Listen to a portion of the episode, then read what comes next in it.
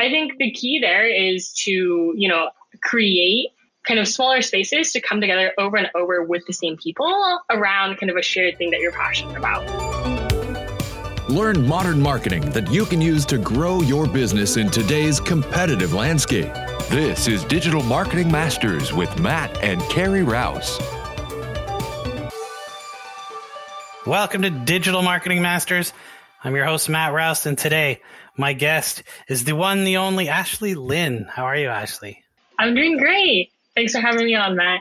Ashley, as well as being a youth organizer, you're also the youngest person who has been on the show. So I wanted to give you a high five for that. And uh, Ashley's a 17 year old student, social entrepreneur, and community builder in Vancouver, Washington, and the new author of Youth Organizer, a book on how young people can build more powerful digital first communities. So, Ashley, to get started, why don't you tell us a little bit more about your book and the crowdfunding campaign behind it? And then we can get more into kind of how you started and that kind of thing. Yeah, yeah, for sure. So I am writing a book called Youth Organizer. It's about how young people can build online communities and really create spaces online where they feel seen, heard, and understood, and like like they have power and agency over the world around them. It is being published by the New Degree Press this August, and because I'm a new author, my publisher wants me to kind of build momentum this April by pre-selling copies of my book. So, so I'm currently running a pre-sale campaign on Indiegogo that ends in five days. Nice. So, what is the actual date that it ends in case somebody's not listening to this today? Yes, it ends on May 2nd. Okay, so we're going to try and get this out as quickly as possible so that people have a chance to go there while the episode airs before your campaign ends. So, hopefully, we'll have this out by April 29th. So, first, I guess the question that most people probably ask you, and I'm going to ask it also, is what gave you the idea to do this?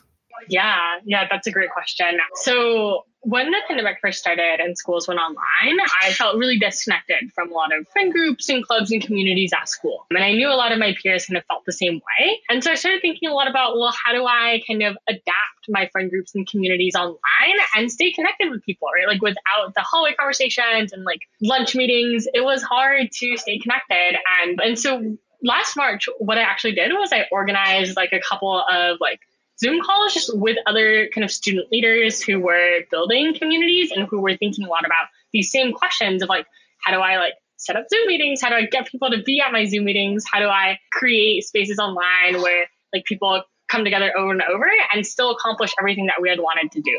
And so during these Zoom meetings, we kind of troubleshoot challenges that people were facing in their communities. And I would kind of like write down the key insight and really harness kind of like the collective like knowledge of um, of the group and people found those like notes really helpful. I actually discontinued writing. I got connected with a professor at Georgetown who connected me with my current publisher, and from there. Great.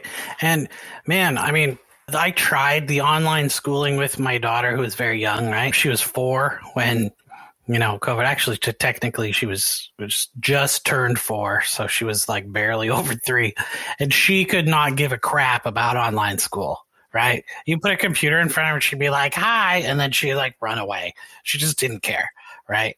But I found that the people that I knew who had some kids that were older, you know, most of them kind of in their teenage years, like, you know, 13 to 15 kind of range. That's just because that's the people I know. They had a hard time with not just the online schooling itself, but the socializing that you seem to get, like playing online video games and chat and stuff like that, doesn't seem to be the same thing that you would get meeting as a group in person and hanging out kind of thing. Did you find that facilitating like a different way for people to hang out online, especially for people your age? Did you find that that was something that they really connected with? Yeah. I mean, I think it's a good point, right? Especially kind of like as like vaccine rollout is starting to happen, there like I think there are a lot of people thinking about, well, what does the future of community look like, especially as we kind of transition in real life, like what digital aspects of community will still be present and how do we kind of make the most of both worlds, right? Like I definitely agree that kind of building friendships online is a bit different from building friendships in person. I think when many people think about online communities, like our heads automatically go to like things like social media, where like people build like these like huge communities with like you know, thousands of followers and, you know, and people passionate about a certain subject, right? But I think we see a lot of people moving away from those big social media communities into these smaller, kind of more intimate spaces, right? So whether those are like Discord channels that are private, smaller like group chats with friends, like private Zoom calls. And so I think I think the key there is to, you know, create kind of smaller spaces to come together over and over with the same people around kind of a shared thing that you're passionate about, which you know doesn't necessarily happen through social media just because it's so easy to feel anonymous in kind of like communities of that size. Right. Social media is is well, I mean, has has turned out to not be that social. it's not as social as people think. It's like it's like standing in an auditorium full of people who are loosely connected around maybe a certain region and you don't know any of the people for the most part you know and i mean yeah maybe maybe you all like to raise backyard chickens but that doesn't make you friends right especially when there's 30,000 Yes, no, for sure. Especially when social media is kind of just broadcasting information, right? Like there's like there's no dialogue. Like as the audience, you are there to like just kind of receive what the creator makes and and it's just kind of like this transactional process that doesn't really leave a lot of room for real relationships of trust and care to develop. So you, you mentioned Discord and Zoom. I'm pretty sure everybody in our kind of audience is going to know what Zoom is. Most of them probably are not going to know what Discord is. Do you want to talk maybe about some of the places and what what type of of software that they are? Like maybe places like Discord, maybe like Twitch. I know is something that that gets mentioned periodically that most people in my audience have no idea what it is. You know, because uh, we're all a bunch of old folks. So speaking for myself. Yes, no, for sure. I guess like first Discord. If you've used Slack, Discord is basically Slack for gamers. Like it's very much structured in the same way with like channels and stuff, but Discord also just has like amazing functionality for roles where like you can really kind of personalize someone's experience in that community through which role they select. And so people can even have roles for like, you know, like their pronouns or like just different aspects of identity, which makes people just feel a lot more seen for who they are and able to have a tailored experience. And so a lot of kind of young people, especially people from like the gaming world, are on Discord. Yeah. And then in terms of other spaces where young people are kind of gathering, Twitch is definitely one. Like I think like I think it's really interesting to see how how people are gathering in what you know adults consider to be like video games and like I think when many people hear like video games, you're like, oh my gosh, that's, that's so bad for young people. Like you're wasting your time on video games. But I, you know, I have a friend who runs a Minecraft community and it's 3,000 kids who, you know, on Minecraft and some of those people are his best friends.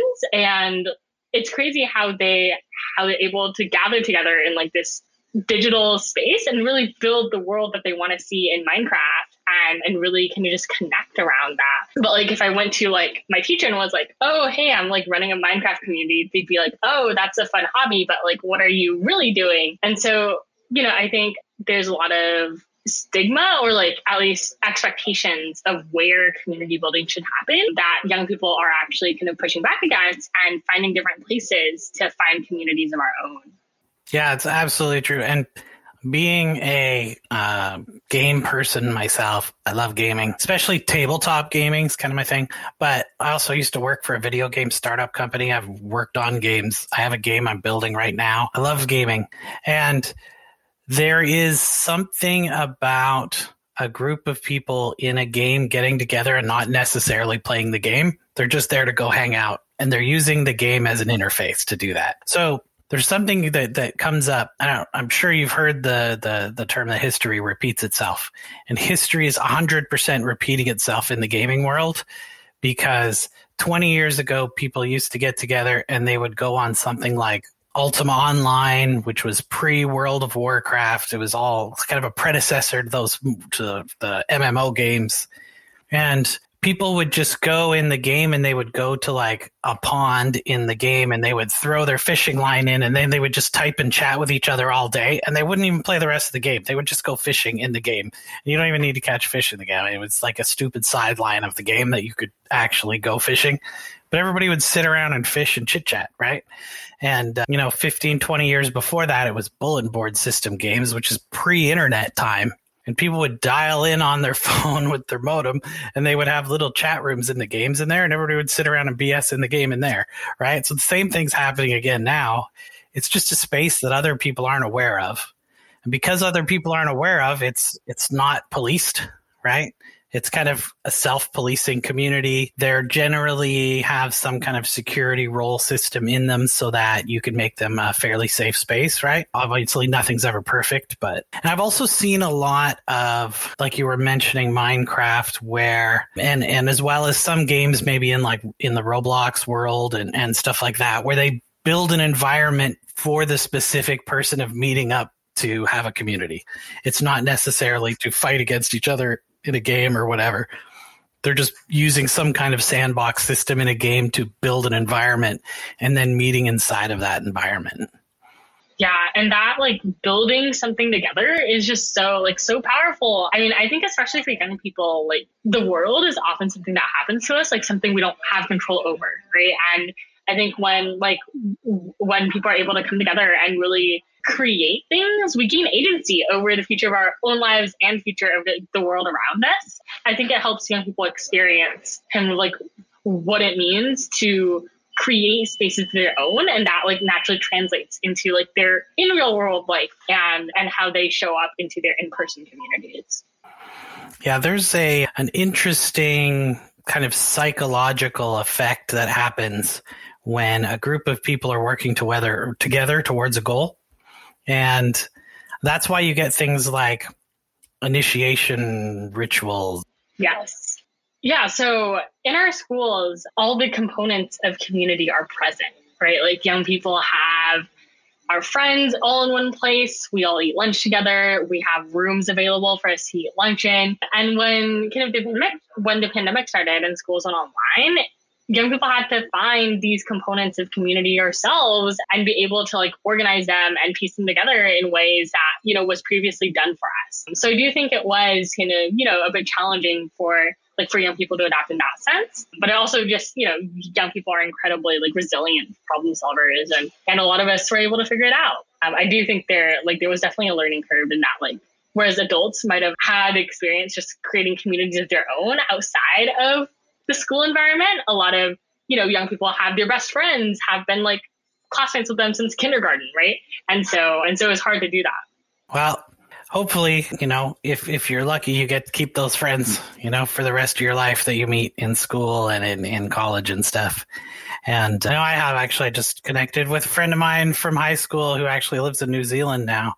And uh, you know, so it's great to to keep in touch with those people. So you had mentioned how the like online communities that most people think about are these really large like Facebook groups or whatever, right? Large groups online that are sort of anonymous.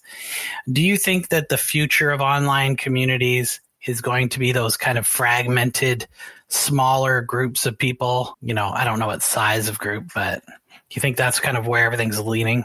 Yes, I I do feel like the future of community is in kind of those smaller groups, like those, you know, Discord channel offshoots and like those group chats. I mean, I just even think about like the Dunbars number where like we can only have about 150 people like in our heads and truly connect with them. And when you scale, like I think scaling to communities above that size is doable, but it requires, you know, so much more intention and structure. And each individual in that community wouldn't necessarily be connected with every single other person, right? I think even in bigger communities, smaller communities form within them. I mean, yeah, I like I guess when I think about the future of communities, I like think about uh, this group that I help help run called the Cool Cats Club. We are a group of like seven friends who meet together every Thursday on Zoom for an hour and you know like we set goals, we hold each other accountable, and then we just talk about whatever feels meaningful. And some of those people are like my best friends now, and I have never met them in person. I'm actually taking gap year next year and co-living with a couple of them, and so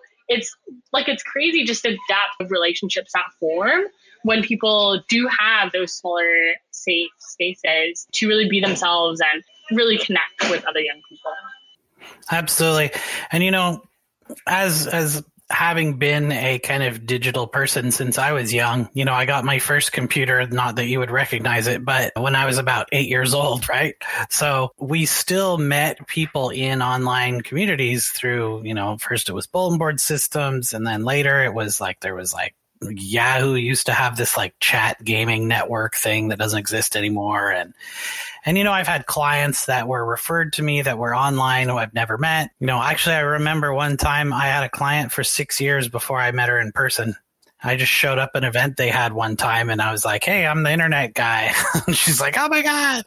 You know, but yeah, taking online communities offline is another thing that can be really powerful is where people meet on a regular basis. And when it's safe to do so, obviously, having some kind of an in person meeting, like a meetup event or something like that, can really kind of solidify those communities. That happen a lot in kind of business communities where it's know, you do business with people. It's always the phone or over the internet, and you never really meet them. And then you meet them at like like what used to be a trade show or you know something like conference or something, right? And events, they always say that the value's in the hallway, right? Or some people say the value's in the bar, but or you're not old enough for that part yet.